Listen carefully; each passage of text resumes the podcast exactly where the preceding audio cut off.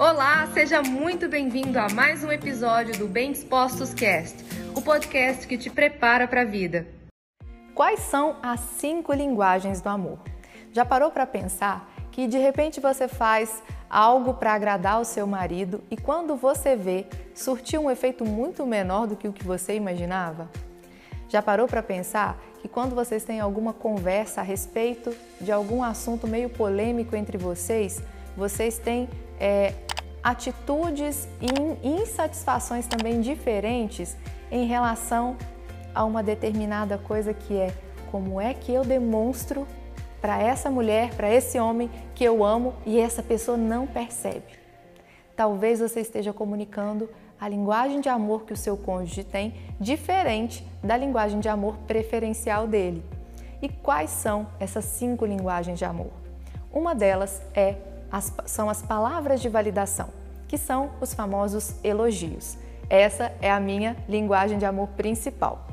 A segunda linguagem de amor principal minha se chama tempo de qualidade, que converge com uma das principais linguagens de amor do meu marido. E o tempo de qualidade, ele diz respeito àquela pessoa que abastece o tanquinho de amor dela quando ela passa tempo de qualidade com as pessoas que ela ama. E isso não é só com o cônjuge, isso também diz respeito a outras pessoas que ela ama. Então, ao estar junto, passando esse tempo de qualidade, essa pessoa se abastece de amor. Outra linguagem de amor é o toque físico, que é a primeira linguagem de amor do meu esposo.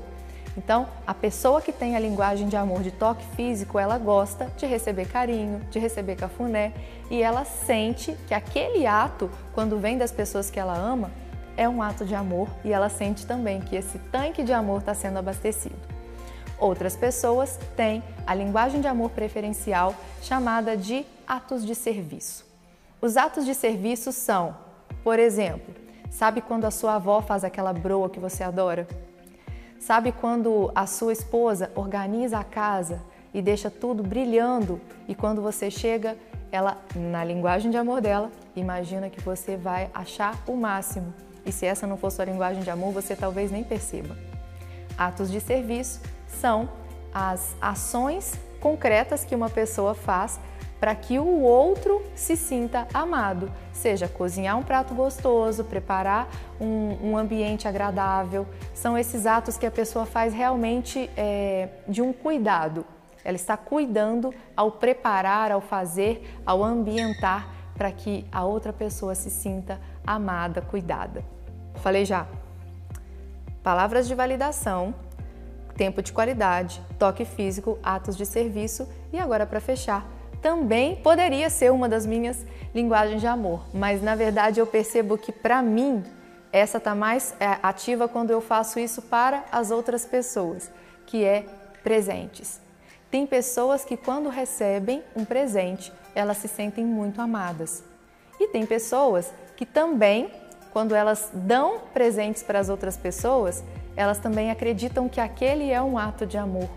Então, se a sua linguagem de amor preferencial está relacionada a essa quinta linguagem, que são os presentes, quando você dá desde uma flor ou até um presente especial que tenha realmente sido um investimento, você sente que está demonstrando para aquela pessoa o quanto você a ama.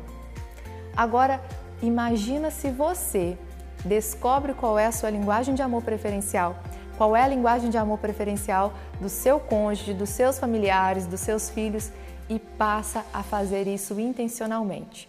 Você vai ver essas pessoas mais felizes, mais satisfeitas e mais plenamente realizadas do seu lado por um ajuste que você fez intencionalmente na hora de demonstrar o seu amor. E Lídia, como é que eu faço para saber qual é a minha linguagem de amor?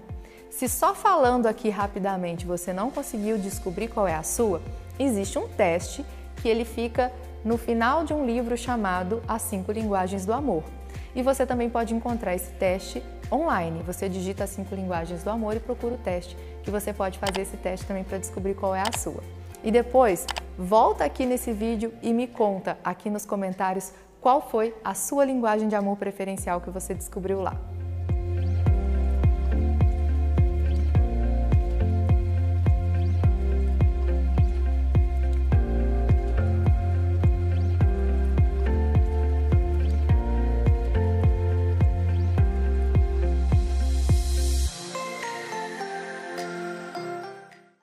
E esse foi mais um episódio do Bem Dispostos Cast Aguarde o nosso próximo encontro e lembre-se sempre: cresce mais quem cresce junto.